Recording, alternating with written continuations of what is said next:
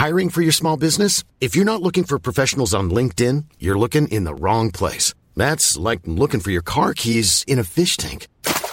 LinkedIn helps you hire professionals you can't find anywhere else, even those who aren't actively searching for a new job but might be open to the perfect role. In a given month, over 70% of LinkedIn users don't even visit other leading job sites. So start looking in the right place. With LinkedIn, you can hire professionals like a professional. Post your free job on linkedin.com slash people today. Hey there, it's Michelle Norris. I'm host of a podcast called Your Mama's Kitchen. When I travel, I'm usually looking for a way to find a taste of home when I'm not at home. And one of the things I love to do when I am at home is entertain. And Airbnb allows me to do that. When I was in California recently, I rented a house that had a great kitchen. And when we were sitting around the table, we we're all thinking, we're in someone else's house. Someone could be in all of our homes as well. If you have a home, but you're not always at home, you have an Airbnb. Your home might be worth more than you think. Find out how much at airbnb.com/slash host. Jewelry isn't a gift you give just once. It's a way to remind your loved one of a beautiful moment every time they see it. Blue Nile can help you find the gift that says how you feel and says it beautifully with expert guidance and a wide assortment of jewelry of the highest quality at the best price. Go to BlueNile.com and experience the convenience of shopping Blue Nile, the original online jeweler since 1999. That's BlueNile.com to find the perfect jewelry gift for any occasion. BlueNile.com.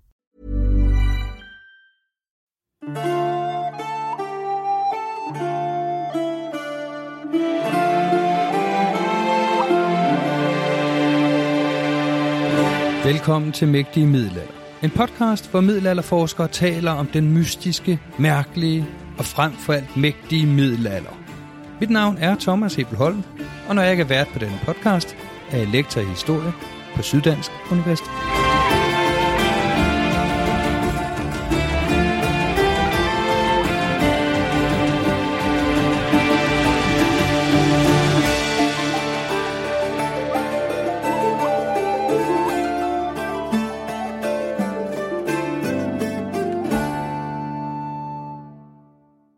Velkommen til Mægtige Middelalder.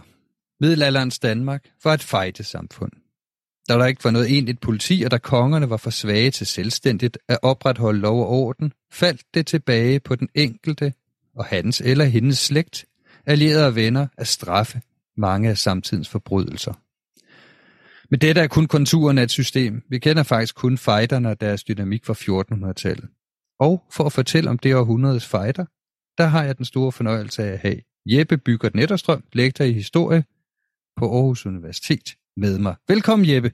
Mange tak, Thomas. Det er en både en fornøjelse og en ære at være inviteret indenfor i mægtige middelalder. Det er helt på min side. Jeppe, vi skal tale fighter. Ja, det skal vi. Og øh, du har taget øh, en, en kilde med, der omhandler måske en af 1400-tallets mest berømte fighter. Er det korrekt? Det er fuldstændig korrekt. Vi skal snakke om adelsfighter i dag, det vil sige fighter, der blev ført imellem øh, samfund, medlemmer af samfundets elite i, øh, i 1400-tallet. Og der kender vi egentlig en del øh, fighter, men rigtig mange af dem har vi kun meget dårlig kildedækning på. Der er en del af fighterne, som vi kun har et enkelt dokument, som viser os, at her er der en fighter, og man kan også godt se cirka, hvad den går ud på, men så er der ikke mere. Men så er der den berømte Brock rosenkrantz fejde som den bliver kaldt. Øh, fejden mellem på den ene side medlemmer af slægten øh, Rosenkrantz, og på den anden side Lage Brock af Estrup. Det er folk, der hører til i det østlige Jylland, nærmere bestemt Djursland, men har godser alle mulige steder i, i riget. Men det er, det er mest i det område, at det, øh, at det foregår. Og fejden begynder i 1460 og kører sådan on-off øh, hen over de næste 15 år, og slutter i, øh, med en fredsslutning, officiel fredsslutning i 1475. Så det er altså sådan en, en minikrig, kan man sige, mellem højtstående medlemmer af samfundet. Et øh, fænomen, som er fremmed på mange måder set for en moderne betragtning. Øh, det er nogle af de allerrigeste, og de har stor politisk indflydelse. Især rosenkranserne står meget centralt i politikken, så det vil lidt svare til, at vi havde et, et væbnet opgør imellem Mette Frederiksen og Jakob, Jakob Ellemann eller noget i den stil, ikke også? Og, og en af pointerne er også, at de her adelsfejder både handler sådan om meget lokale forhold, men også har berøring til større politiske forhold. Ja, og hvad er det så konkret, det her begynder med? Fordi at øh, i, i 1460, der har jeg jo så læst de her kilder, hvor det hvor det begynder. Og det første kontur af den her fejde, det er jo vel i virkeligheden sådan et, et, et slags fredsmøde, som så må blive det første af mange. Ikke? Men hvad, hvad, er det, de, hvad, hvad er det, der er foregået? Ja, der er sandelig foregået mange ting i løbet af den her fejde. Øh, lige sådan allerførst et ganske kort ris. Øh, det starter i 1460, og de første kilder, man har, er faktisk sådan, måske paradoxalt egentlig, nok øh, faktisk dokumenter, der optegner, hvad der er sket på, øh, på nogle fredsmøder. Og det er så fredsmøder i henholdsvis 1460 og 1464, øh, hvor man forsøger at, at skabe fred. Og det er det, der er vores kilder til det. Det er, det er forsøgene på at skabe fred i virkeligheden, der så bliver vores kilder til ufred. Og så er der udover det en, en række andre kilder, som, som kommer som perler på en snor op igennem øh, perioden, og man kan se, at øh, i perioder, der prøver parterne faktisk at holde fred, men i andre perioder, så bryder det ud igen. Og bare for at give lytteren et indtryk af, hvor meget og hvor lidt vi egentlig ved om det her. Lige før jeg sagde, at det her det er den bedst kendte fejde. Det vi ikke har, af kilder til den her fejde. Det er sådan et samlet narrativ. Det er ikke krønikemateriale, det her. Det er alt sammen det, vi kalder diplomer, breve, det vil sige dokumenter fra retssager øh, eller fra fredsmøder, og, hvilket er lidt det samme, fordi at, øh, det basically er øh, retssager, vi, vi snakker om. Så, så det vil også sige, at når vi øh, skal prøve at, og, øhm, at få noget information ud omkring forløbet af de her fighter, så er det at stykke al, alle mulige løsrevne kilder sammen, som i virkeligheden også tit sådan ikke giver specielt meget mening. Øhm, og det første er, når man sætter dem i en sammenhæng, at, øh, at, at man kan se nogle, nogle konjunkturer i udviklingen af det her. Så den, den, den første kilde, øh, vi har til det, det er også første gang, man rigtigt hører om fejden, det er et, øh, det er et dokument, der er optegnet i øh, Øh, 1460, og som øh, øh, fortæller om, hvordan at parterne er mødtes i Aarhus på selve, selveste Mortens aften øh, for, at, øh, for at slutte fred øh, og for at, og øh, hvad hedder det, tilvejebringe øh, drægtighed og, øh, og fredelige forhold mellem øh, parterne som på den ene side er den mægtige herremand Otte Nielsen Rosenkrantz og hans søn Erik Ottesen Rosenkrantz, og så lidt i periferien af sagen også Otte Nielsens bror Stykke Nielsen, øh, eller Stig Nielsen, det lyder bare federe at kalde ham Stykke, fordi det er sådan hans navn, navn staves i, øh, i kilderne. Og så på den anden side Lage Brok af Estrup, som jeg kalder det, men, men det er jo det samme som det, vi i dag kalder Gammel Estrup. Så det er der, han holder til, og Rosenkranserne hører til. Dels på deres private herregård Bjørnholm, som ligger ved, ved Tirstrup, øh, den findes ikke længere. Og så dels Kalø, som øh, Rosenkranserne har som, øh, som kongeligt len, og, og sidder som øh, slotslensmænd på. Og de mødes så der i Aarhus, og der får man så foldet ud, hvad det er, de er uenige om. Og øh, dokumentet, som er ret langt øh, i forhold til så mange andre dokumenter fra datiden, øh, nævner øh, omkring 10 øh, sager, som øh, alle sammen handler om rosenkransernes klager over Lage Brok. Øh, og så er der et klagepunkt for Lage Brok, der bliver nævnt, Øh, men men øh, ellers så er det mest rosenkransernes brok over, over Lage Brok, man hører. Pun øh, intended. Og, og, og øh, det man kan sige, der er karakteristisk for de her to kilder, jeg har givet fra 1460 og 1464, det er, at vi har her en voldsom strid mellem to højtstående grupperinger men den er ikke sådan rigtig eskaleret til noget, der minder om, om, om noget, som vi kender om fra andre dele af middelalderen, hvor man har sådan meget voldsomme og blodige konflikter. Jeg tror måske mange vil kende lidt til de islandske sagaer, hvor øh, to relativt beskedende slægter, i hvert fald i sammenligning med, øh, hvad, hvad, hvad det er for nogle højadelige folk, vi har at gøre med her, udkæmper forfærdelige, drablige fighter, hvor man på skift slår hinanden ihjel hen over flere årtier inden man til sidst øh, alle er enten døde, eller også så, øh, så, så tænker man, at nu må vi hellere stoppe. Sådan er den ikke helt, den her fejde. Øh, rigtig mange af de ting, man slås om, det er efter alt at dømme, øh, hvis man sådan skal tage, hvad skal vi sige, overflademeningen i de dokumenter, vi har. Det er meget sådan rettigheder til og adkomst til jordgods og forskellige øh, rettigheder i den forbindelse. Det kan være skove, det kan være enge, det kan være fiskevand, det kan være øhm, ejendomsret til hele bondegårde med deres øh, agertillæggende. Og så de deraf opståede konflikter. Så sker det så jævnligt, at når parterne er uenige om et eller andet, så sender de deres svende ud. Øh, hvis der fx er uenighed om, hvem ejer denne bondegård, så sender Lage Brock sine svende ud for at tyrannisere og chikanere bunden, der bor på bondegården, og så opstår der ballade, og så ender det med øh, at der bliver øh, udøvet vold. Og nogle gange tørner svendene også direkte sammen med hinanden. Og i løbet af fejden, i sådan senere i fejden, der, der eskalerer det hele også, og vi ender faktisk med øh, at få tre dødsfald til sidst. Men, men bare for at give et indtryk af, sådan, hvad niveauet er. Ikke?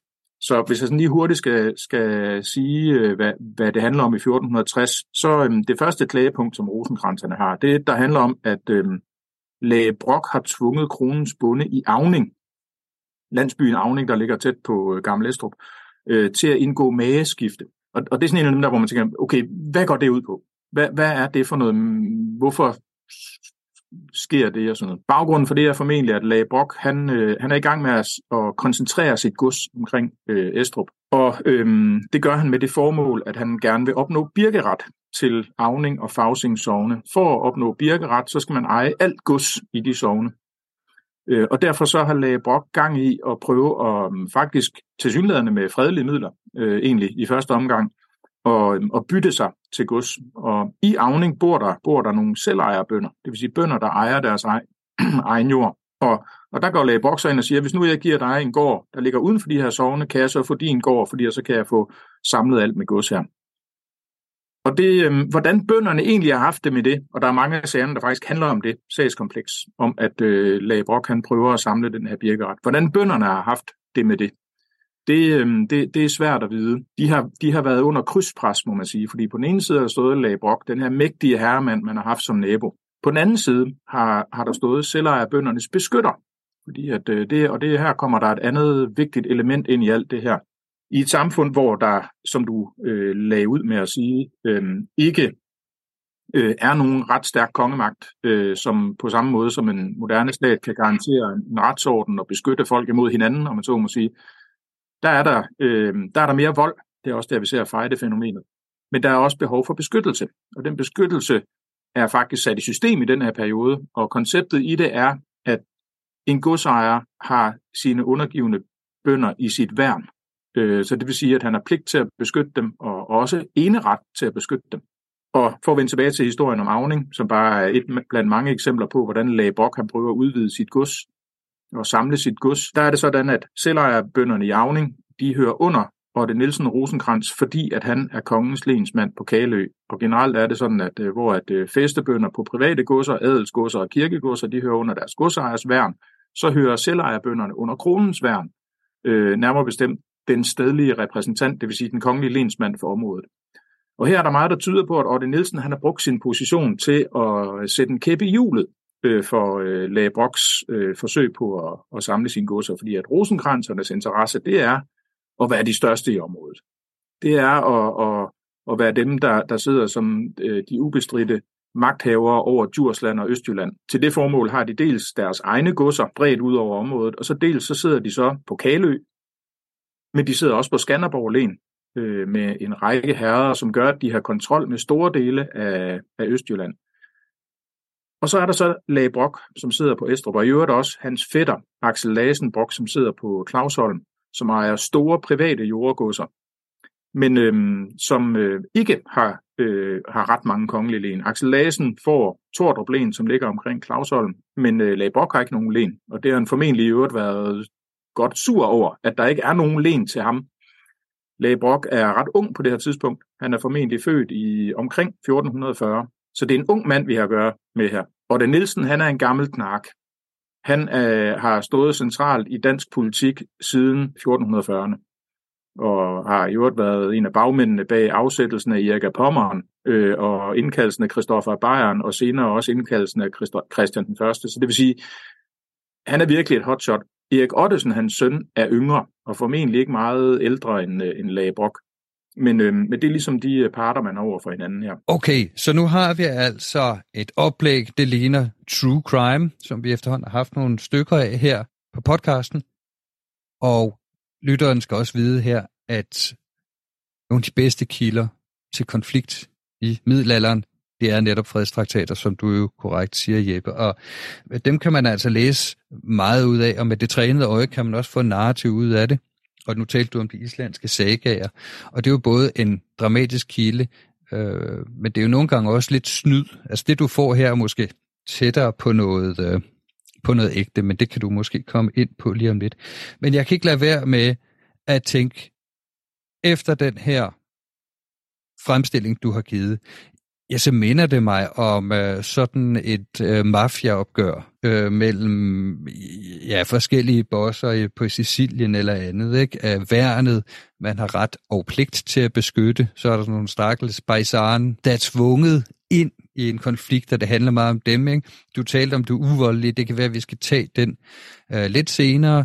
Men, men det, er jo, det er jo spændende, at det er uvoldeligt. Men det uvoldelige hænger måske også så netop sammen om, at det, de er ude på, er at få kongens gunst, eller er jeg gal på den her?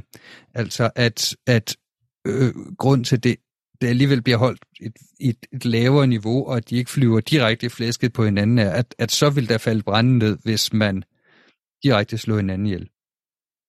Men det gør de jo også. Nå, det gør de. Det jeg jo har læst, øh, som jeg egentlig synes er dramatisk her, og, og folk, der bliver slået med armbryst, og hestet bliver stjålet, ikke? som du selv sagde, det er jo relativt tilfældet, men som du siger, der dør tre mænd. Så hvad sker der bagefter? Du har fuldstændig ret i, at, øh, at det, det kan minde om noget mafiøst, og det, det kan være, at jeg vil komme lidt mere tilbage til det, men bare lige for hurtigt at tage igennem, hvad der ellers bliver, bliver, bliver snakket om i 1460, så er der hele den der twist omkring øh, de her mageskifter, som Lagde Brock prøver at indgå.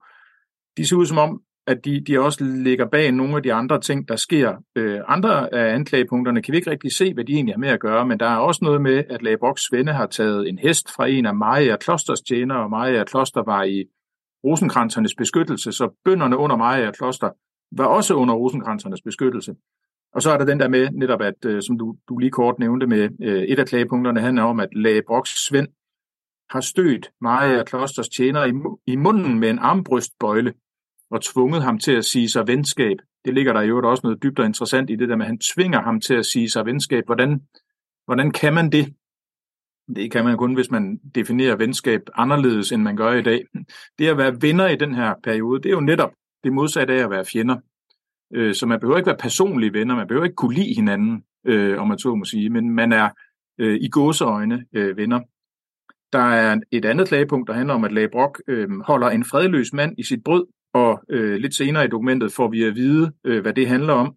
Øh, det handler nærmere bestemt om, at øh, en af rosenkransernes allierede, nemlig sønnen af herredsfoden i Hal Herred, som ligger i Kalø Len, øh, og som er under rosenkransernes beskyttelse, han er formentlig som en provokation mod øh, Lagebrok gået ind i den humlehave, det vil sige formentlig en slags beværtning, øh, som øh, Lagebrok har haft ved, ved Estrup, øhm, og øhm, under det øh, angiveligt uskyldige forhævner og bare ville drikke, drikke øl for sine penninge. Og han er så blevet overfaldet, om han er blevet trukket i skægget og øh, forskellige andre vandærende ting, og fået nogle tæsk simpelthen. Og for det er øhm, en af Lagebroks venne så øh, blevet dømt fredløs. Og øh, det, som det handler om nu, det er dels, at øh, øh den her stakkels søn af herresfoden, han skal have noget kompensation for, at han har fået bank, men også, at Lagebrok må ikke øh, huse en fredløs mand. Og det er sådan en gammel regel tilbage til landskabslovene, at øh, fredløse mænd øh, skal virkelig være fredløse, og det system duer ikke rigtigt, hvis øh, de får lov til at, at søge ly hos, hos folk.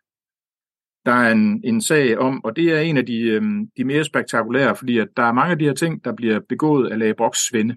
Han har til synligheden haft en helt lille her af, af en mini her af bevæbnede svende, som har reddet rundt og terroriseret øh, lokalområdet. Men, men øh, Lage gør faktisk også nogle ting selv. Et eksempel på det, det er, at, øhm, og det bliver der så klaget over her i 1460, at han personligt har forfulgt en af Otte Nielsens svende for at dræbe ham. Og det er en lavadelig øh, mand ved navn Henrik Prip. Øh, Rosenkransernes udlægning er, at øhm, parterne havde tidligere aftalt, at, øhm, hvilket jo viser, at der har været gang i noget konflikt forud for det her. De havde tidligere aftalt, at hvis de havde noget at sige til hinanden, så skulle de sende hinanden et brev. Og derfor så øh, angiveligt øh, sender Otte Nielsen så ham her, Henrik Prip, øh, hen til Lage Brock øh, med, med et brev med nogle klagepunkter. Øh, Lage Brock er ikke hjemme. Henrik Prip bliver budt indenfor af Lage Brocks hustru og, øh, og spiser øh, et måltid hos hende og overleverer brevet, og så tager han afsted igen. Men så kommer Lage Brock hjem, og han får brevet læst højt, og han tror, at det er et fejdebrev. Okay, ja det åbner op for, selvfølgelig, at vi skal forklare, hvad fejdebrev er lige om et øjeblik, men det, der så sker, er, at Lage Brock så forfølger Henrik Prip til hest, og råber ham an og beder ham om at vente. Og Henrik Prip, som den uskyldige mand, han angiveligt er, standser op, øh, selvfølgelig og venter på Lagebrok, og da Lagebrok så kommer helt hen til ham, så trækker Lagebrok sit svær og forsøger at dræbe ham. Og Henrik Prip undgår kun lige akkurat, og naturligvis med Guds hjælp, øh, og, og, og undfly. Så, så det, er, det er en meget alvorlig sag, at Lage Brock har forsøgt at dræbe en af øh, rosenkranternes øh, svende. Men det her med fejdebrevet, det er jo også interessant, fordi at det viser, at uanset hvem af dem, der har ret i, om, om det var et fejdebrev, eller det bare var nogle klagepunkter, der blev sendt i et brev, så er selve fænomenet fejdebrev, det at det overhovedet kan tænkes, at rosenkranserne muligvis har sendt et fejdebrev, det viser jo lidt om, hvor ophedet den her konflikt er. Og det viser lidt om fænomenet fighter. Ikke? Fighter er et fjendskab øh, mellem to personer, eller to slægter, eller to grupperinger, hvor parterne i, et eller andet omfang har ret til at gøre ondt mod hinanden. Det forsøger man så at regulere op igennem middelalderen, og det ser man også øh, i andre lande, øh, ikke mindst i det tyske område, at, øh, at det øh, sådan udkrystalliserer sig i en praksis med at sende fejdebreve til hinanden. Det bliver betragtet som et forsøg på at i det mindste sådan at øh, at få lidt orden på den måde, man, man fighter på, og, øh, og, og regulere det, og øh, sætte det i faste rammer. Og konceptet i et fighterbrev, det er, at man får en ærlig advarsel på forhånd. Du har krænket mig på den og den måde, så nu starter jeg en fejde mod dig. Ja, fordi hvis, hvis ikke man havde gjort det, så ville det være en, en eklatant forbrydelse, ikke sandt? Altså det er på en eller anden måde en jo, lovliggørelse af det, den fjendskab og voldshandling, der kommer bagefter, ikke sandt? I hvert fald i en eller anden grad, i hvert fald en legitimering af det, fordi at det, det, der så viser sig, det er, at øh, bare sådan i hvert fald så vidt jeg kan se ud fra det danske kildemateriale, så er reglen i Danmark, at selvom du sender et fejdebrev, så gør det ikke dine handlinger øh, lovlige i lovenes forstand, men de gør dem ærlige. Så du kan gøre det med ærende behold, øh, hvilket formentlig også kan føre til så mildere sanktioner, skal man sige, mildere straffe i øjne for, for det, du har øh, begået. Men, men selv ting, du gør, efter at du har sendt et fejdebrev, det skal der falde en eller anden sanktion for, og, og landskabslovene bliver ikke sat ud af kraft. Altså den gældende lovgivning bliver ikke ophævet ved, at du sender et fejdebrev.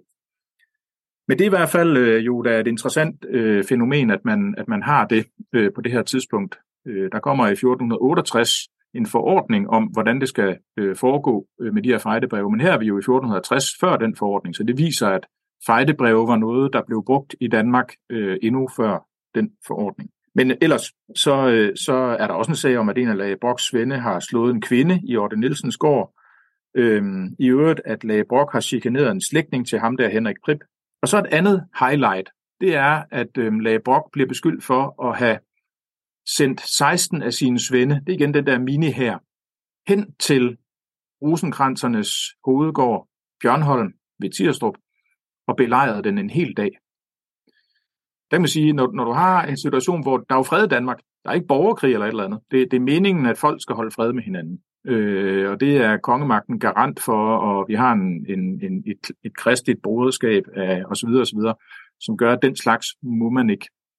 Øhm, så det, det er sådan en ret voldsom brud på, øhm, på det her, og viser også netop det der med 16 mand. Det er alligevel sådan en helt lille armé, han har haft der, han kan sende ud.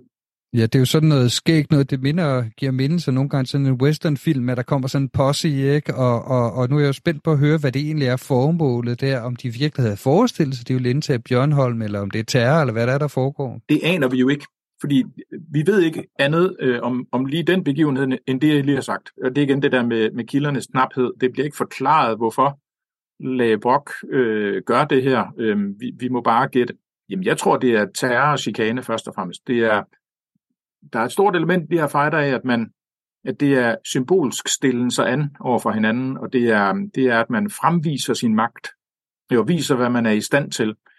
Ofte udøver man også vold, og det kan da godt være, at de gerne har ville ind og øhm, måske brænde, brænde den ned simpelthen, eller måske har de ville ind at finde et eller andet, øh, måske har de ville i rosenkransernes brevkiste, eller øh, i deres forrådskammer, eller hvad ved jeg. Det, det, det ved vi simpelthen ikke det interessante er, at alene det, at de gør det, viser noget om, øh, hvad skal vi sige, konfliktniveauet i det her. Ja, så der er sådan det her terrorelement øh, og øh, lavniveau vold, men, men så har du jo sagt, at det alligevel ender med at eskalere, og, og der i den her øh, 15 år lange fight, der, der dør så tre personer, så hvad, hvor, hvordan eskalerer det? Fordi det vi lige har talt om. Øhm, selvom du er behalt, så er det jo småting, ikke? og det er ikke hervende herre. Øh, altså det er netop meget sådan noget ja, småmafiøst med at, at prøve at få, få nogens øh, undergivende til at, at,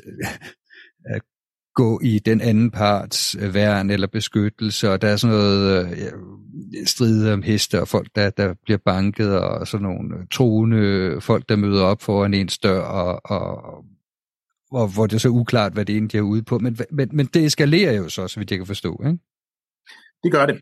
Øhm, det, som mødet i 1460 slutter med, det er, at efter at øhm, rosenkranserne har fremsat alle deres beskyldninger, så er der øh, en gruppe af forlismænd, der prøver at, at finde en løsning på det. Og de afsiger så en række kendelser. Øh, Lage og rosenkranserne bliver sendt ud af lokalet hver for sig, og så er det meningen, at der er nogle mellemmænd, der skal løbe frem og tilbage mellem voldgiftsdommerne og, og parterne og fremlægge, hvad man er kommet frem til. Og så sker der det, og det bliver refereret i det her dokument meget dramatisk, at lige pludselig så løber Lage ind foran voldgiftsdommerne, vred, og, og råber, Stykke Nielsen vil have penge af mig. Og, og det er ikke til at vide, hvad, hvad der ligger bag det. Det får vi som sædvanligt ikke nok at vide om. Men, men så løber han, øh, og jeg citerer, vred og overhørig ud af retten. Og man havde jo man var mødtes i Aarhus for at bilægge de konflikter, der var, for at stanse noget, der allerede på det her tidspunkt bliver betragtet som en slags fejde imellem parterne. Så det er selvfølgelig øh, et stort problem, og derfor så noget af det næste, man ser, det er og, og, og det slutter dokumentet fra 1460 med, at man, man siger, at man udpeger straks nogle folk, som skal prøve at bilægge striden og, og få parterne til at holde op med at, at fejde, således at der ikke kan ske mere fejde og ondt, som, som det hedder. Og så får man de her midlertidige øh, fredsløfter, og de kommer som perler på en snor op igennem 1460'erne og 70'erne, at en gang, at med jævne mellemrum, så øh, lover parterne hinanden, at de øh, vil holde fred i en periode. Og det ser ud som om at have været tæt knyttet sammen med yderligere fredsmøder, hvoraf de fleste kender vi nærmest ikke. Øh, men, men selve fænomenet i, at her har vi altså to parter, der står over for hinanden, de er fjender. Det er det, der ligger i ordet fejde i egentlig forstand. Det betyder, det betyder faktisk mest fjendskab, at, at der er to, der er svorne fjender og prøver at gøre, hvad de kan for at skade hinanden. Og det forsøger man så at regulere man forsøger at begrænse det og inddæmme det. Kongemagten er interesseret i, og kirken er interesseret i, og samfundet i hele taget, mange samfund der er interesseret i at få det her dæmmet op. Og derfor så får man de her midlertidige fredsløfter, hvor parterne siger, at indtil Mikkelsdag, eller hvad det kan være, der lover vi, at vi vil lade være med at fejde hinanden. Men det interessante er jo, at når de frister udløber, så er der frit slag for at, at fejde hinanden. Og det fortsætter så op igennem 1460'erne. Der kommer adskillige sager, som vi så kender fra andre dokumenter, øh, sager. Flere af dem handler om, at øh, rosenkranserne har udnyttet deres position som øh, slotslensmænd til at øh, tage Lage Boks bønder øh, i beskyttelse mod Lage Boks selv.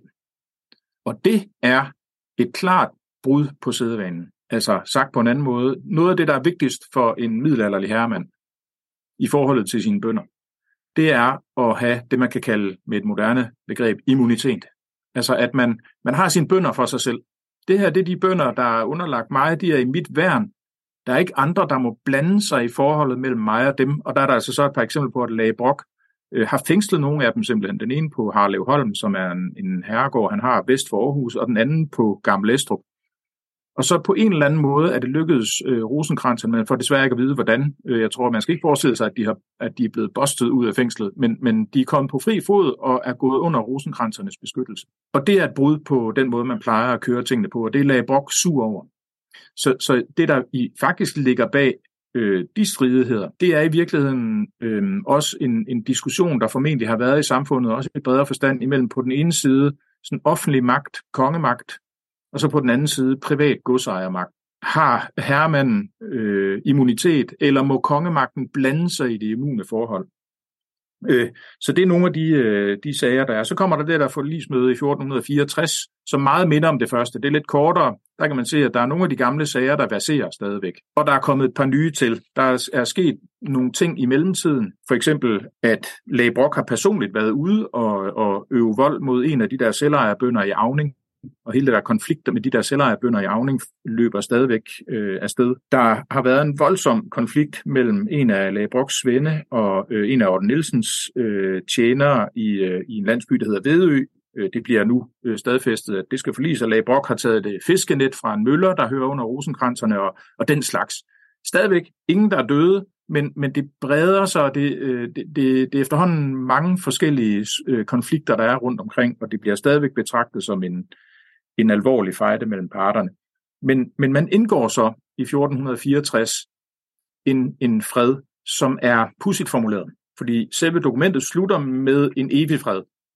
Øh, nu fremdeles øh, skal vi for altid være, og så smører man rigtig tyk på, som man gør i middelalderlige dokumenter, når man indgår fred, øh, man indgår ikke bare fred, man skal være ufattelig gode venner, og kærlighed og Gud og, og alle mulige ting bliver, bliver hvad skal vi sige, øh, bliver nævnt der øh, som pant på øh, det ufatteligt gode venskab, man skal have fremover. Men under enkeltpunkterne, hvor rosenkranserne klager over alle mulige ting, Lage Brock har gjort, der bliver, der, der, der bliver det sagt, at flere gange, at dette forlig i denne enkelt sag skal kun gælde, hvis Lage Brock fremover viser sin gode vilje over for rosenkranserne. Så det vil sige, i realiteten er det faktisk en betinget fred, selvom at konklusionen på det er, at det skulle være en ubetinget og, og endelig fredsslutning. Og det bliver der heller ikke den endelige fredslutning. Det, der sker i årene efter, det er, at der opstår voldsomme konflikter mellem læge Brock og en anden øh, adelsmand i området, som øh, ikke er lige så magtfuld som øh, Brock og Rosenkrantz, men alligevel er sådan øh, deroppe af en, der hedder Anders Jacobsen Bjørn, der er voldsomme stridigheder, som igen øh, drejer sig om godsrettigheder, og igen er der blevet brugt vold i, i forskellige forbindelser. Og øh, det fortsætter så, og rosenkranserne kommer, kommer med ind i historien igen, når vi kommer op i, øh, i slutningen af 1460'erne, hvor det egentlig ellers sådan begynder at gå øh, i Lage retning.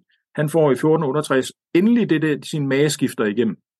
Og det virker som om, at kongen på grund af politiske øh, hvad skal vi sige, øh, spil, som bringer Lage politiske parti lidt mere frem, at, at han endelig kan få, at Lage endelig kan få øh, kongens støtte til at få gennemført de der mageskifter med selvejerbønder og kronfester og sådan noget i Avning Fagsingsovn, og endelig får han sin birkeret. Og det der med birkeret, det er jo netop det, er jo netop det der med immunitet. Fordi at et birk, det er en, øh, en øh, jurisdiktion, som er udskilt fra den almindelige herreds jurisdiktion, hvor at øh, birkeejeren må udpege dommeren og hvor øh, birkets bønder skal sagsøges. Altså, det vil sige, at de har værneting i birket. Det er jo, det er jo en rigtig god ting for Lagebrok at opnå, fordi at rosenkranserne jo hidtil har brugt deres besiddelse af Kalø og dermed kontrollen med herredstingene på Djursland til hele tiden at blande sig i øh, Lagebroks øh, godsinterne øh, ting. Så det får han faktisk igennem der. Men omtrent samtidig med det, eller kort før, øh, at han får det, der er der sket det næste nye store dramatiske i det her, og det er Lage Broks egenhændige drab på den rige borger i Randers, Nils Påske. Lage Brok har simpelthen, uden at vi kender de øh, præcise omstændigheder, personligt dræbt en mand inde i Randers. Og, og øhm, grunden til, at det hænger sammen med Brok rosenkrantz det er, at Randers hører under rosenkranserne. Øh, rosenkranserne har det, man kalder byfogediet. Altså det vil sige, at de har ret til at udpege byfoden, og borgerne i Randers er i princippet i rosenkransernes værn. Fordi her har vi nemlig noget helt usædvanligt. Her har vi en folkevise om øh, drabet, hvor, hvor vi hører om, hvordan at øh, Lage Brock, han øh, åbenbart har et fjendskab med øh, ham her, Niels Påske, og hvordan at han møder ham en dag i en, i en rosenlund og spørger, Nå, du har nok været for kongen og klage over mig. Åbenbart har der været en eller anden øh, konflikt mellem dem i forvejen. Og Niels Påske siger helt uskyldigt, øh, nej, slet ikke. Øh, jeg var bare i Helsingør for at sælge kvæg. Jeg var slet ikke i nærheden af kongen. Og så drager Lage Brock sit svær og hugger Niels Påske midt over. Larsen mindelser til, øhm, til, øhm, til de mere mytiske folkeviser, men faktisk er det jo en historisk vise, det her en af de sjældne historiske viser, en af de, hvad skal vi sige, ældste historiske viser, vi faktisk har øhm, som, som beskriver det her. Det interessante er, at i Folkevisen, der bliver Otte Nielsen nævnt. Det vil sige, at øh, som, som øh, Otte Nielsen bliver nævnt som værende på Niels Påskes side, hvilket bekræfter, hvad vi ved fra andre kilder, at rosenkranserne har Randersborgerne i deres beskyttelse. Så når Læge Brok øh, dræber en af Randers' borgere, så er det automatisk fra starten en, eller det er i sig selv, kan man sige, øh, en del af Brok rosenkrantz Også selvom vi ikke ved præcis, om drabet på Niels Båske egentlig er en udløber af de andre konflikter i Borg rosenkrantz Så det er et af de dramatiske højdepunkter, øh, må man sige, øh, at, at Lage Brock faktisk personligt gør det her. Ellers så plejer parterne jo at sende deres svende ud imod hinanden, og så mødes svende en gang imellem og slår hinanden ihjel. I 1471 øh, får vi netop et eksempel på det. Der har en af Lage Brocks svende øh, dræbt en af Erik Ottesens svende. Øh, vi ved ikke noget om drabet, vi kan bare se, at øh, man stifter fred, eller der opstår, rettere sagt, der opstår uenighed om, hvorvidt der egentlig er blevet betalt mandebod for dette drab. Det er derfor, vi overhovedet hører om det. Og i øh, 1473 øh, bliver der begået så det tredje drab øh, i fejden, hvor at Læge Boks fod på Estrup øh, har dræbt borgeren Christen Fass øh, i Randers. Så det er igen Randers, der er problemer omkring. Sammenhængen med fejden er uklar, men igen alene fordi, at vi ved, at rosenkranserne øh, har, har, har været beskyttere for Randers, så må det anses for, for et led i, øh, i Brock Rosenkrantz-fejden. Og så bevæger vi os endelig hen mod slutningen af fejden, så hvis jeg lige hurtigt skal runde den af, så øhm, det sidste, der sker inden fredsslutningen i 1475, det er, at i 1474, der bliver Erik Ottesen beskyldt for at have haft gang i et morkomplot imod Labrok. Det har ellers været sådan hele vejen igennem fejden, at det vi har bevaret, det er jo overordnet, at det er jo dokumenter, der taler til fordel for rosenkranserne. Og det er hele tiden Lage Brock, der er skurken. Det er Lage Brock, der har gjort alle mulige ting, og en svende, der har gjort alle mulige ting, og brudt loven på alle mulige måder. Og, og der er klart en slagside i det bevarede kilder til fordel for rosenkransernes synspunkt, fordi at rigtig mange af kilderne stammer fra tingsforsamlinger, som rosenkranserne har kontrol over, nægter Lage Brock adgang til simpelthen. Og for øvrigt har vi, øh, er, er Lage Brocks arkiv fra den her periode øh, knap nok bevaret. Øh, så, så der er også noget der, ikke? at det er rosenkransernes side, vi hele tiden hører. Det er sjovt nok i øvrigt i det der, i, i fredslutningen fra 1464, efter vi har hørt om alle rosenkransernes anklager, så stiller øh, Lage Brock sig frem og, og siger, at, øh, at nu vil han også gerne have lov at læse sine beskyldninger mod rosenkranserne op. Og det, det bliver det så gjort. De bliver ikke refereret i dokumentet, hvad det egentlig er, han beskylder dem for. Og, øhm, og de bliver for øvrigt afvist, fordi, og jeg citerer, fordi det var alting øh, gjort og delt efter loven. Altså forstået på den måde, de ting, som Lage Brock øh, måtte have og klage over, det er ting, som rosenkranserne har gjort i deres egenskab af at være kongelige lensmænd.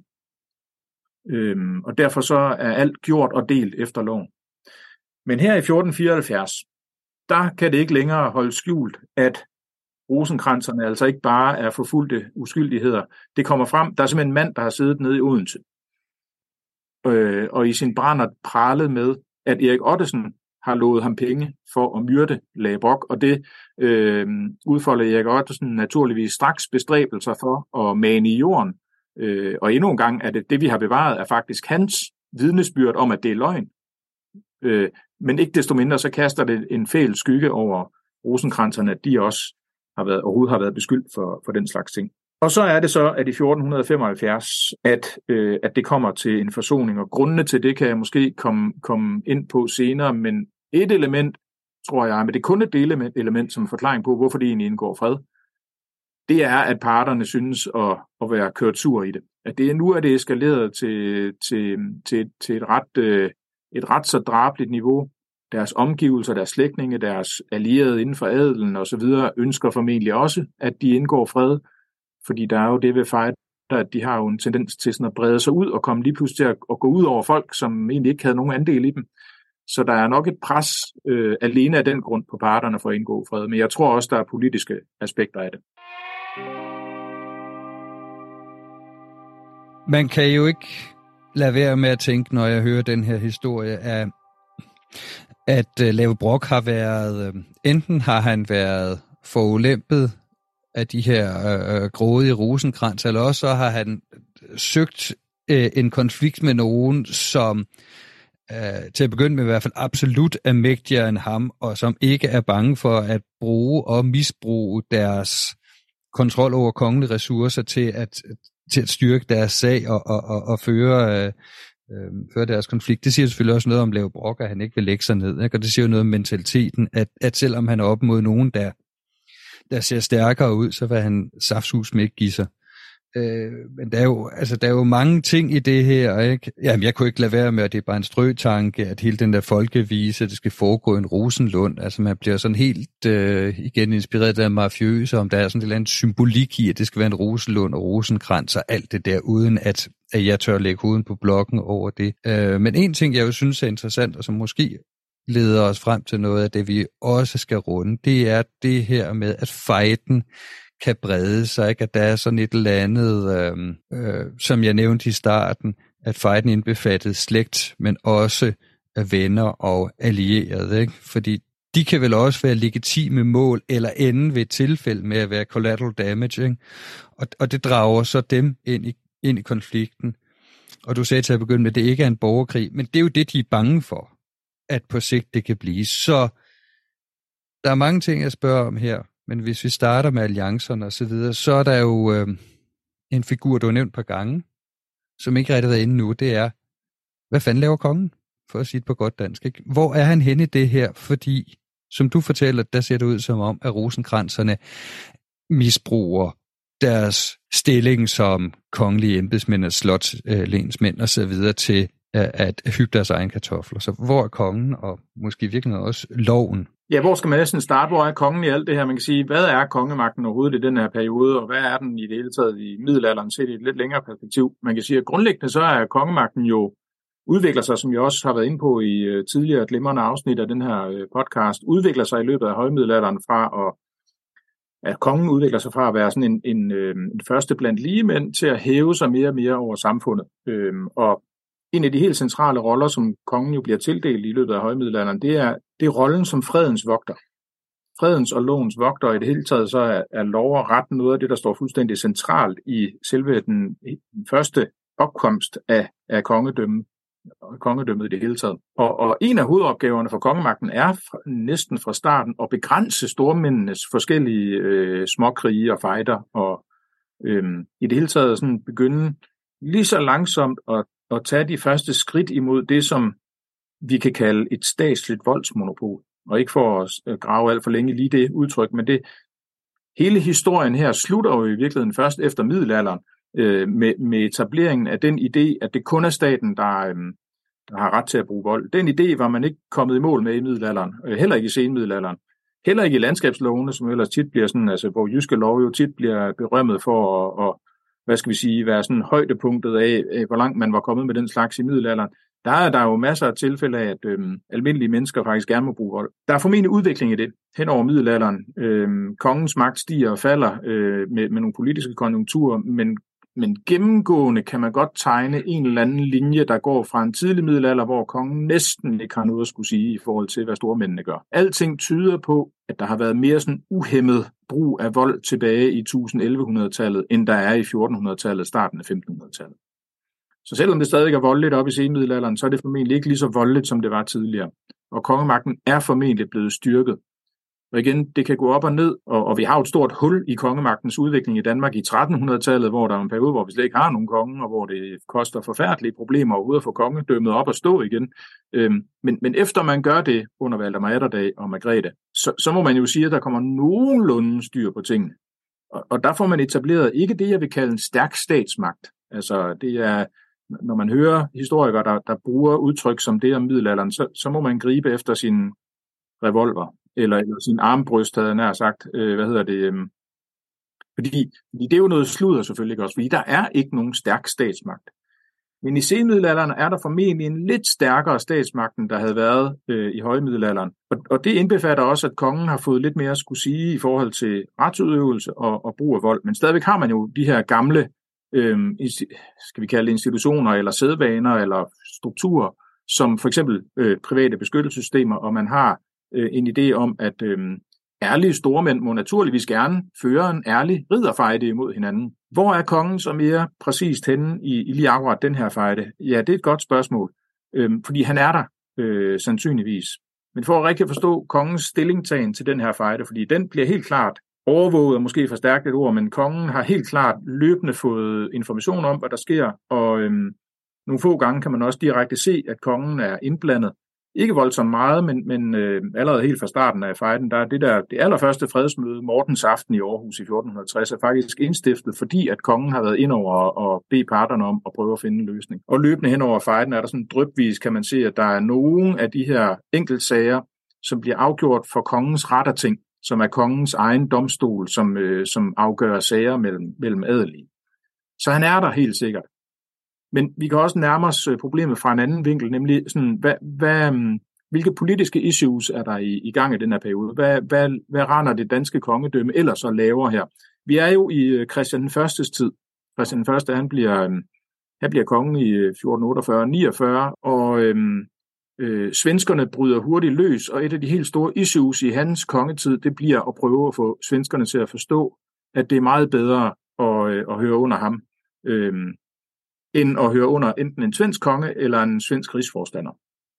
Og det går frem og tilbage i nogle perioder, og der er flere forskellige partier i Sverige i øvrigt, som, hvor nogen gerne ønsker en stærk tilknytning til Danmark, og andre ønsker et selvstændigt svensk kongedømme. Og, og det fører til alle mulige enkeltheder, øh, som, som jeg ikke skal komme nærmere ind på, men som grundlæggende skaber nogle problemer for, for kongen, og som øh, får stor, stor betydning for også, hvordan den danske adel agerer øh, i forhold til kongemagten og i forhold til hinanden, om man så må sige. Fordi at i Danmark findes der flere forskellige politiske partier, havde nær sagt, i øh, mangel af bedre ord, fraktioner kan man også kalde det, øh, i hvert fald grupperinger er måske et, et bedre udtryk, hvor at man sådan groft sagt, og der findes selvfølgelig mellemformer mellem, men sådan modpolerne er det, man kan kalde et øh, monarkisk parti, som er defineret ved at være forholdt sig lojalt over for øh, kongemagten og øh, Christian I. ønske om at blive unionskonge af Sverige, og som ikke har nogen øh, ret stærke politiske forbindelser i, i Sverige, og derfor ikke har noget imod, at, at man bruger våbenmagt for at underlægge sig Sverige. Og på den anden side har man i den danske adel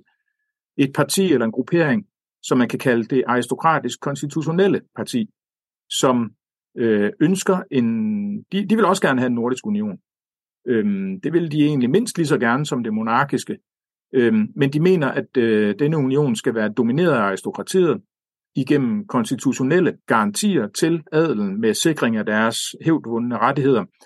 Og dette parti er, og det er noget af det vigtigste at have fat på, er indgiftet i og har forskellige alliancer med den svenske adel. Og det gælder netop nogle af, af, af de parter, vi har i, øh, i Brock Rosenkrantz-fejden. Rosenkranserne er klart monarkister. De er ikke gift ind i den svenske adel. De har ingen interesser i øh, en fredspolitik, som er et andet særkende ved det aristokratiske parti. Det er nemlig, at de vil så til hver en tid plædere for at, at, at have fredelige midler, øh, og at, øh, hvad skal vi sige, unionskongedømmet skal genskabes gennem forhandlinger mellem aristokratierne i de tre lande, snarere end at Danmark laver erobringskrige mod Sverige. Men rosenkranserne, øhm, de, de, øhm, de står på et mere monarkisk synspunkt, vil være fortaler for øh, at øh, undertrykke Sverige med våbenmagt om nødvendigt. Hvorimod at Lage Brock viser sig at høre til på det modsatte parti, nemlig på det aristokratisk konstitutionelle. Og han er forbundet på forskellige vis med øh, meget fremtrædende medlemmer øh, inden for det parti. Lage Brock opnår faktisk aldrig selv nogen specielt fremtrædende politisk position. Formentlig blandt andet på grund af mobberierne fra Rosenkransen, og formentlig fordi, at, øh, at, øh, at kongen lykkes med at køre ham ud på et sidespor. I virkeligheden tror jeg, at det er en ret stor drivkraft i øh, fejden. Mindst lige så vigtigt som alle de der lokale stridigheder om nogle bondegårde, nogle enge og nogle vande og nogle svende, der har slået på tæven, og en enkelt øh, borger i Randers, der er blevet stukket ned. Eller hugget midt over, eller hvad han er. Øhm, jeg tror i virkeligheden, at de politiske aspekter er mindst lige så vigtige, og der kan man sige, at det lykkedes faktisk rosenkranserne at køre Lage Brock ud på tidsspor. Men det lykkedes dem ikke at køre alle hans øh, højadelige venner ud på et tidsspor. Og hele det der aristokratiske konstitutionelle parti er Lage Brock forbundet med. Øh, han er simpelthen øh, giftet ind i det, og hans søsken er giftet ind i det, og øh, forskellige andre ting. Og, og dem han øh, først og fremmest er blevet forbundet med, det er dels de øh, nord- og vestjyske gyldenstjerner, Gyldenstjerneslægten er den helt store modpol til rosenkranserne, kan man sige. Det lykkedes så allerede i 1450'erne, øh, og det Nielsen Rosenkrantz, og øh, kan man sige, få, få vundet nogle af Gyldenstjernerne over på sin side. Men Gyldenstjernerne er Ågård op i øh, Hanherred, og en anden gren af Gyldenstjerneslægten, som sidder på herregårdene Tim og Langtind, øhm, og derfor bliver kaldt Tim Langtind, Gyldenstjerner, hvad hedder det, øhm, øhm, dem, dem lykkes det ikke at vinde over. De står som modpol hele vejen igennem, og, de, og man kan simpelthen se, at disse øhm, personer optræder på Lage Broks side i fejden. For eksempel i forbindelse med de der fredsløfter, jeg var inde på tidligere, hvor Lage Brok lover, at nu vil han ikke gøre noget øh, inden Mikkels dag, og det er så medbesejlet meget ofte af medlemmer af Gyldenstjerneslægten. Og det er også medbesejlet af nogle andre hovedaktører i nordisk politik i den her periode, som om muligt er endnu mere magtfulde, nemlig Akselsønderne af slægten Tot, som er skånsk grænseadel, som har interesser både i Danmark og i Sverige, men øhm, som faktisk ejer godser overalt i Danmark og er giftet ind i Gyldenstjerner og Brokslægterne. Så når vi kigger på Brock rosenkrantz så handler den helt klart også meget om øh, det her politiske modsætningsforhold mellem to adelige partier. Og hvor står kongen så i det, spurgte du om? Jamen øh, kort sagt kan man sige, kongen ligger faktisk lidt og pendulerer imellem de her to positioner. Kongen ville ønske, at han havde magt til at, at, at føre en monarkisk politik altid, det er klart. Men det er simpelthen ikke muligt for ham at gøre altid, og derfor så er der perioder, hvor han bliver nødt til at basere sin magt på det aristokratisk konstitutionelle parti. Og det interessante er så, at øh, i hvert fald ifølge mine analyser, så ser det ud til, at Brock rosenkrantz sådan udvikling faktisk er påvirket af øh, udviklingen i øh, forholdet mellem Danmark og Sverige og alle unionsstridighederne.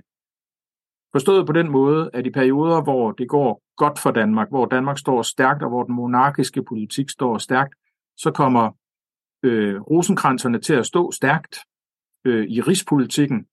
Og i de perioder, der ser man rosenkranserne på fremmarsch i fejden mod Labrok. Men i de perioder, hvor øh, det går den anden vej, og hvor og det sker flere gange, at øh, det er efter nogle militære nederlag, eller et oprør i Sverige, eller et eller andet, hvor kongen bliver nødt til at sige, okay, øh, krigspolitikken virkede ikke, nu bliver vi nødt til at forhandle med det svenske aristokrati, så bliver han nødt til at basere sig på, øh, på forhandlingspartiet, på, på det aristokratisk konstitutionelle parti, fordi de har alle de der forbindelser ind i Sverige. Og der kan vi se, at det lige pludselig går bedre for Lagerbok på forskellige punkter. Så er det lige pludselig ham, der, der klager over rosenkranserne, eller han får medhold i nogle sager. Der sker et stort skift i 1466, hvor rosenkranserne oplever et stort tilbageslag, øh, netop som følge af, at kongen bliver nødt til at orientere sig imod øh, det aristokratisk konstitutionelle øh, parti. Øh, noget af det mest spektakulære, der sker, det er, at rosenkranserne bliver frataget Kaleø Len, og det bliver så overgivet til biskoppen af Aarhus. Det var ellers jo noget af det, de virkelig havde brugt som instrument til i, i deres kamp mod Lagebrok. Og fejden slutter i 1475, og som jeg var inde på lige før, ja, der, der er nok et element af, at man er kørt træt.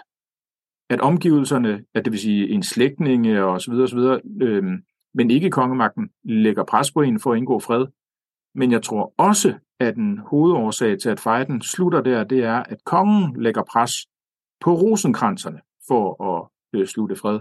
Fordi at lige akkurat på det tidspunkt, der er øh, situationen den, at kongen har lidt sit store afgørende nederlag i 1471 i slaget på Brunkeberg, hvor, øh, hvor han har tabt til, øh, til svenskerne, øh, Brunkeberg lige uden for Stockholm i et afgørende øh, slag, og efter det forsøger han ikke igen øh, med militær erobring. Øh, resten af hans regeringstid frem til 1481, hvor han dør, øh, kommer til at handle om at forhandle med, med svenskerne. Og derfor så bliver det i stigende grad nødvendigt for kongen at basere sig på øh, forhandlingspartiet i den danske adel. Og det nye, der sker i 1474-75, det er, at øh, kongen slutter fred med Akselsønderne, som ellers havde gjort oprør imod ham i 1466-67, og hvilket havde ført til et brud mellem øh, kongen og Akselsønderne. Dem, øh, dem begynder han at udzone sig med kongen i øh, 1474-75, og øh, hvis den politik, altså og med henblik på, og, at de skal sikre ham vejen til den svenske trone, hvis den politik skal lykkes, så dur det simpelthen ikke, at rosenkranserne de sidder og chikanerer et fremtrædende medlem af, af det aristokratiske konstitutionelle parti, og derfor tror jeg, at øh, en hovedårsag til, at fejden slutter, men sådan cirka uafgjort, en 0-0 eller en 5-5, eller øh, øh, øh, nærmest en bruge, hvis øh, øh, hvad hedder det, i drab står der 3-0 til Lage kan man sige. Øh, men øh, øh, i hvert fald en eller anden form for status quo, øh, hvor at man bliver enige om at danse fejden. Jeg tror, at presset kommer fra kongen i høj grad og bliver lagt Ikke nødvendigvis så meget på Labrok, men på rosenkranserne, som ellers jo bliver betragtet som de uskyldige engle i alt det her, ikke også? Ja, så man kan vel i virkeligheden sige, at denne lovens og fredens vogter, altså kongen, i virkeligheden, i stedet for at se fejden principielt som en forhindring for hans udvidelse af magten, så spiller han på den i stedet for at udnytte den øh, til at få støtte og måske til at svække partier i perioder, men han skal jo vel også føre en balancegang. Altså det er jo fint, at rosenkranserne er hans mænd, ikke? men de må jo heller ikke blive for stærke, så, så, så i virkeligheden kan man jo lidt omvendt sige, måske at fighten, hvis den bliver puttet ind for, inden for nogle kontrollable rammer, er en slags skjult øh, magtinstrument for kongen. Eller er det gået for langt, det sidste? Overhovedet ikke. Og det er også mit syn på det. Den udgave af fejden, vi ser i senmiddelalderen, det er, der, der har fejden udviklet sig fra et eller andet startpunkt, hvor man forestiller sig, at helt tilbage i den tidlige vikingetid, jernalder, øh, tidlig middelalder, er det uhemmet kamp mellem, øh, og forholdsvis kaotisk kamp mellem stormænd. Den fejde, vi møder i dokumenterne fra 1400-tallet, er en mere velordnet fejde, men det er også en fejde, hvor kongemagten er indblandet på den ene eller anden. I nogle tilfælde prøver øh, kongen at stanse fejderne og inddæmme den, og har faktisk held til det en gang imellem. I andre tilfælde har kongemagten en interesse i at støtte fejder, fordi det betyder, at kongemagten faktisk øh, i det her tilfælde øh, og i de perioder, hvor det er den såkaldte monarkiske politik, der er i centrum, øhm, i virkeligheden bakker rosenkranserne op i deres bekæmpelse af, øhm, af Lagebrok. Fordi at det er det, der er politisk opportunt. Også fordi, at det både sådan, ikke kun øh, sådan specifikt i forhold til unionspolitik, men også mere bredt i forhold til den samlede samfundsudvikling, kan man sige, øh, hvor kongedømmet jo hele tiden stræber efter at prøve at få noget mere magt. Og det helt centrale for kongedømmet, det er jo med tiden at blive i stand til at sætte adelen ud på et sidespor, som øh, nogen, der har del i den politiske magt, men også som dem, der sidder på den sociale magt, kan man sige. Og det helt centrale der, det er jo simpelthen i, i virkeligheden at kunne komme til at herske over adelens festebønder. Og det er også derfor, det bliver så vigtigt, det der jeg snakkede om tidligere med immunitet. Ikke? Fordi den der idé, som både adelen og kirken har om, at øh, deres forhold til deres bønder, det er der ikke nogen, der skal blande sig i. Det er jo i virkeligheden nok den største forhindring for udviklingen af en stærkere stat eller et stærkere kongedømme. Og det er også derfor, at det, det er jo ikke bare helt tilfældigt, at det netop er den slags ting, Borg rosenkrantz handler om. Altså det handler jo om kongens repræsentanter i Østjylland, der forsøger at styrke kongemagten i Østjylland. De gør det så også af private grunde, fordi de samtidig er private godsejere, som bruger det her, den her uddelegerede kongemagt til at styrke deres egen position. Men ikke desto mindre, så i det de gør det, så forsøger de jo også at styrke øh, kongemagtens magt. Øhm, og, og der er altså situationer, hvor man siger, at kongemagten, ja, fuldstændig som du siger, faktisk øhm, støtter op om, om visse fightere. Det, det er jo et paradoks, kan man sige, fordi at hele, øh, hvad skal vi sige, raison d'être bag, øhm, bag kongemagten, det er jo netop at være den der, hvad skal vi sige, den der fredens øh, vogter, som svæver over øh, samfundets orden med al den synd og ufred og, og så videre, som prøver at stifte fred øh, ved at forlige folk, men også ved at straffe lovbrydere øh, og øh, beskytte de svage og, og alt det der. Ikke? Øh, men, men det er jo bare, det, det har den ikke magt til simpelthen endnu.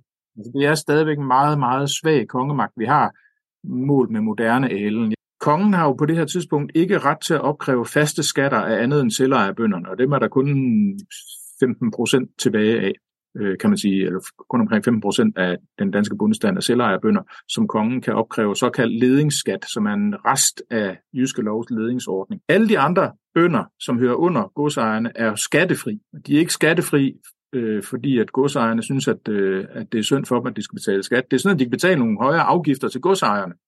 Så det er netop det der immunitet, ikke også? Så der er ikke faste skatter generelt på den danske bondebefolkning, men i senmiddelalderen kommer der flere og flere ekstraordinære skatter, og under Christian den første sker det meget jævnligt.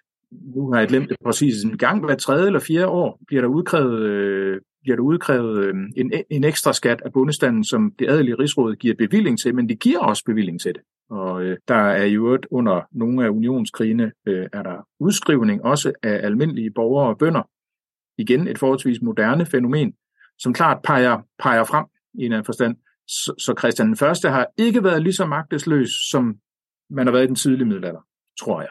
Hvor kongedømmet stort set har været kongen og en forholdsvis lille hirt og ikke ret meget andet. Men jo stadigvæk er Christian Førstes kongedømme og kongemagt på ingen måde lige så stærk, som når du kommer op i tiden efter reformationen, op i 15-1600-tallet, og får Christian 4. og enevælden i 1660 og alt det der. Det, det er stadigvæk altså øh, en, en magt, der i høj grad er baseret på, at han kan få flertallet af danske herremænd på sin side i forhold til den førte politik, og som derfor bliver nødt til at bygge på legitimitet og øh, alle mulige andre ting. Kongemagten kan i det hele taget ikke gribe nær så dybt ned i samfundet, som en moderne øh, stat kan. Nej, det er jo en uh, sådan stepping stone historie, uh, som vi uh, vi plejer at læne os op af, og jeg synes meget, at det giver rigtig god mening, også i forhold til, hvad vi ser i udlandet. Og i øvrigt altså hele det her med kongens udnyttelse af fejden, det har jeg da set både i, i franske ridderviser, hvor man brokker sig netop over konger, der spiller på det, og hvis, og her, det er lidt efter hukommelsen også, jeg mener at Joms Viking Sagaen faktisk lidt er ude i, i noget tilsvarende.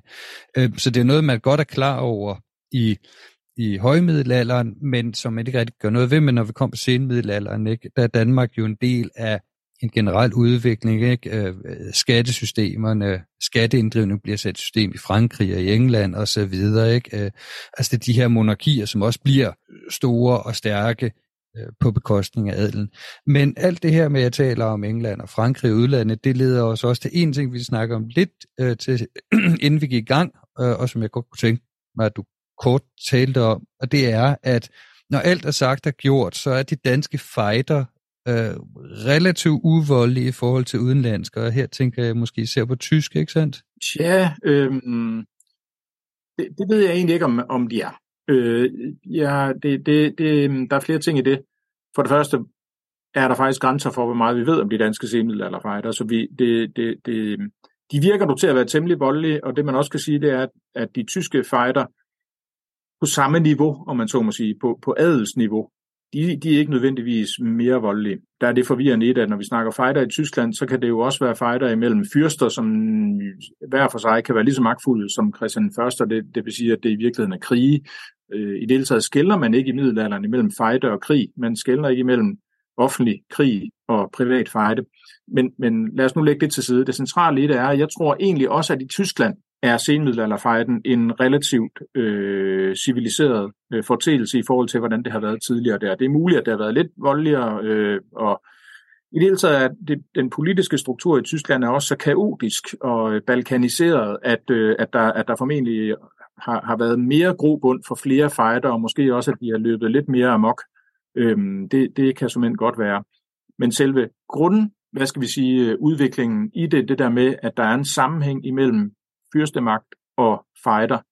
Øhm, den ser man også i Tyskland, og øh, det, er, det er faktisk noget tysk forskning i det, der har inspireret mig til at prøve at tolke Brock rosenkrantz fighten og andre danske fighter inden for det samme. Øhm, inden for, og jeg har simpelthen lånt begrebet stedfortræder direkte fra en forsker, der har beskæftiget sig med tyske fighter, hvor ideen er, at mange af de adelsfighter, vi ser, er i virkeligheden stedfortræder fighter for, øhm, for fyrster, øh, der, der ligger og, og øhm, rivaliserer med hinanden, og et eller andet sted sender deres adelige i marken, og det er lidt det samme, vi har her. Så jeg betragter til dels Brock rosenkrantz fejden for en sted, som en stedfortræderfejde, hvor at øh, Brock er stedfortræder for det aristokratiske parti, og rosenkranserne er stedfortræder for kongen, faktisk, og kongen og det monarkiske parti, som de ganske ved selv leder, ikke også, men, men stadigvæk de er den handler ikke bare om det der rent lokale. Den handler ikke bare om møller og fiskevand og øh, enge og øh, adkomst til bondegården. Øhm, I virkeligheden er det ret interessant, at fordi det gør de også,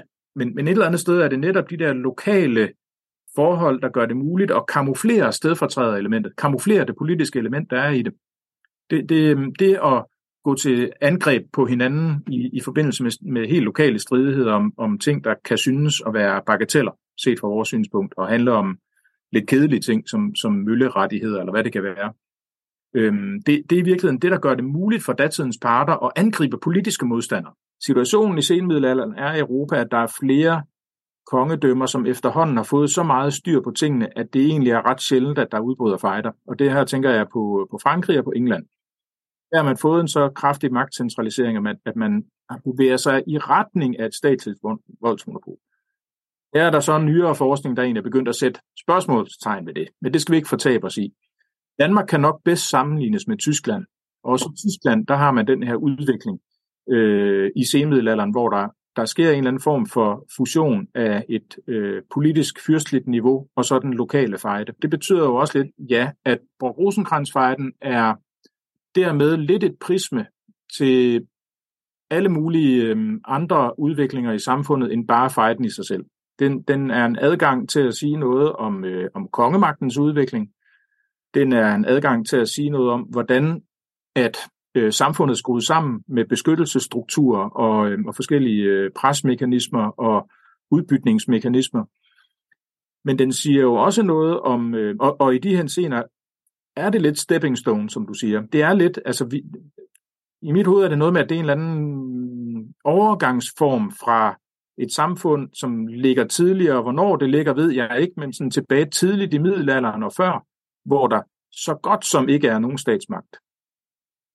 Imellem det, og så imellem hvad vi får oppe efter reformationen og op i 15-1600-tallet, nemlig øh, den såkaldte magtstat, altså noget, der efterhånden begynder at, at, at bevæge sig ret tæt på en moderne stat, kulminerende med enevældens indførelse i 1660. Der synes jeg, at, øh, at, at det virker egentlig mm, meget som om, at, øh, at, at man står i sådan en mellemposition i, øh, i 1400-tallet, hvad angår, hvor langt er kongemagten kommet i sin udvikling, men også i forhold til voldsniveauet. Og det er så det sidste, man måske kan sige, det er det der med, øh, de semiddelalderlige fighter er voldelige set med moderne øjne. Og, øh, og, og det er interessant i sig selv, men det er altså ikke lige så voldeligt, som, som, som det, man kommer fra. Så det ser også ud som om, at man har en gradvis udvikling hen over århundrederne i retning af noget mere og mere fredeligt, og det stemmer egentlig udmærket overens med, hvad vi ved om perioden op i 15, 16, 1700-tallet, hvor man øhm, får en fredeliggørelse af hele befolkningen, også bondebefolkningen og borgerstanden, som endda er målbar, fordi når vi kommer op i 15-1600-tallet, så får vi efterhånden kilder, der gør, at hvis man kan tælle på det, øh, og det vi kan tælle, det er antal drab. Det kan vi ikke på middelalderen, desværre. Øh, på Danmarks middelalder kan det ikke lade sig gøre. Men når vi kommer længere op, kan man godt. Og der, der har man snakket meget i europæisk forskning om øh, en civiliseringsproces, hvor man øh, mener, at øh, udviklingen går fra forholdsvis barbarisk og uciviliseret øh, hvad hedder det, situation i, øh, i middelalderen til mere og mere civiliserede former. Det er den øh, øh historiske sociolog øh, Norbert Elias, øh, der har øh, fundet på teorien om, om, om en civiliseringsproces. Og, og han mener, at det, der grundlæggende sker, det er, at folk de lærer at styre sig selv og styre deres drifter og deres impulser. Der er klart noget frøjt ind over der, ikke også? Altså, mm. det folk lærer simpelthen at styre deres, øh, deres seksuelle drifter og deres voldelige tilbøjeligheder. Der er krøllen på halen for mig i alt det her, det er jo, at middelalderens fighter, og det er ikke kun senmiddelalderens fighter, det er også allerede de islandske saga fighter, viser jo netop en brug af vold, som er ganske kontrolleret og struktureret og ritualiseret og ikke bare udtryk for, at folk ikke kan styre sig selv. Mm. Man bliver sur, og så hakker man ud efter den nærmeste. Eller mm. man bliver vred, og så tager man hævn. Selvfølgelig har der også været et element af det. Det er der jo stadig øh, en dag i dag, øh, hvor vi øh, skulle, efter civiliseringsteorien, skulle vi jo være øh, det ypperste øh, menneskeheden nogensinde har, har, har frembragt i retning af, af civilisationsgrad. Ikke? Og selv vi ved jo, hvordan man kan tabe hovedet nogle gange og overreagere. Og der er jo stadigvæk masser af vold i vores samfund også, i øvrigt, øh, og ganske meget mindre end nogensinde før, men, men den er stadigvæk og så videre. Ikke? For, for mig at se, der er semiddelalderfighterne sammen med andre voldsformer, vi har i middelalderen, er voldsformer, der er, der er reguleret og styret, og, og, og, som, og, og at grunden til, at der er mere vold, det er fordi, at der ikke er nogen statsmagt til at begrænse det og overtage voldsanvendelsen, når man så må sige. Men det er sgu ikke fordi, tror jeg, at, at middelaldermennesket slet ikke kunne styre sig selv. Nej, nej. Jeppe, vi vil nå til vejs ende efter et meget, meget spændende snak om fighter. Men inden vi slutter, stiller jeg mit klassiske spørgsmål til min inviterede. Det er, hvad forsker du i i øjeblikket? Ja, hvad forsker I i øjeblikket? Den helt store ting er, at jeg de senere år har øh, forsket meget i drab. Og det lyder som noget, der ligger meget tæt op af det her. Og det er det i og for sig også, men det er bare drab i en lidt senere periode. Man kan sige, en krølle på halen i forhold til alt det her, det er jo, man kan sige, hvornår sluttede de her fighter så? Og, og det korte svar på det, det er, at det gør de omkring reformation. Øh, hvad årsagerne er, skal jeg ikke komme ind på her. Men der er, det, det er formentlig, at statsudviklingen fortsætter. Det, jeg har forsket meget i her de senere år, det er, hvad er så situationen, når vi kommer op i 1600-tallet? Øhm, og i stedet for at rette blikket mod adelen, har jeg rettet blikket mod øh, den bredere befolkning. øh, og været med i et større internationalt projekt om øh, drab blandt bønder i 1600-tallet simpelthen. Så, så det laver jeg blandt andet. Ja, men det lyder rigtig, rigtig spændende, og det kan da være, at vi en dag øh, skal der med ind igen og tale om, hvorfor reformationen øh, sætter en stopper for fighteren. Det kunne være enormt spændende. Øh, men vi når ikke mere i dag. Jeppe, rigtig mange gange tak for, at du var med. Det var spændende, og det var en fornøjelse. Og mange tak, fordi jeg måtte være med. Det var sjovt og hyggeligt.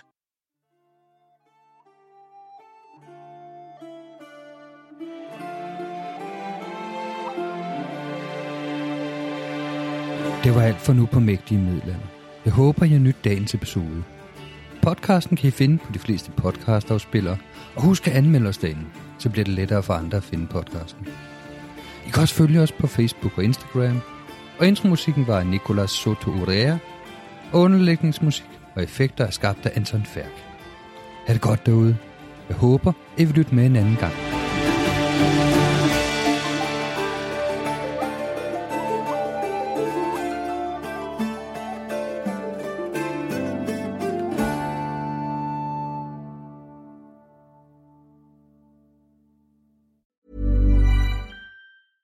Planning for your next trip?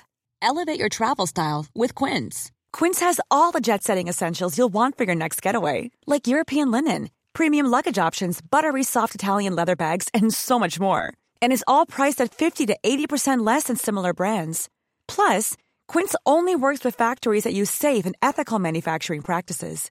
Pack your bags with high-quality essentials you'll be wearing for vacations to come with Quince. Go to quince.com slash pack for free shipping and 365-day returns.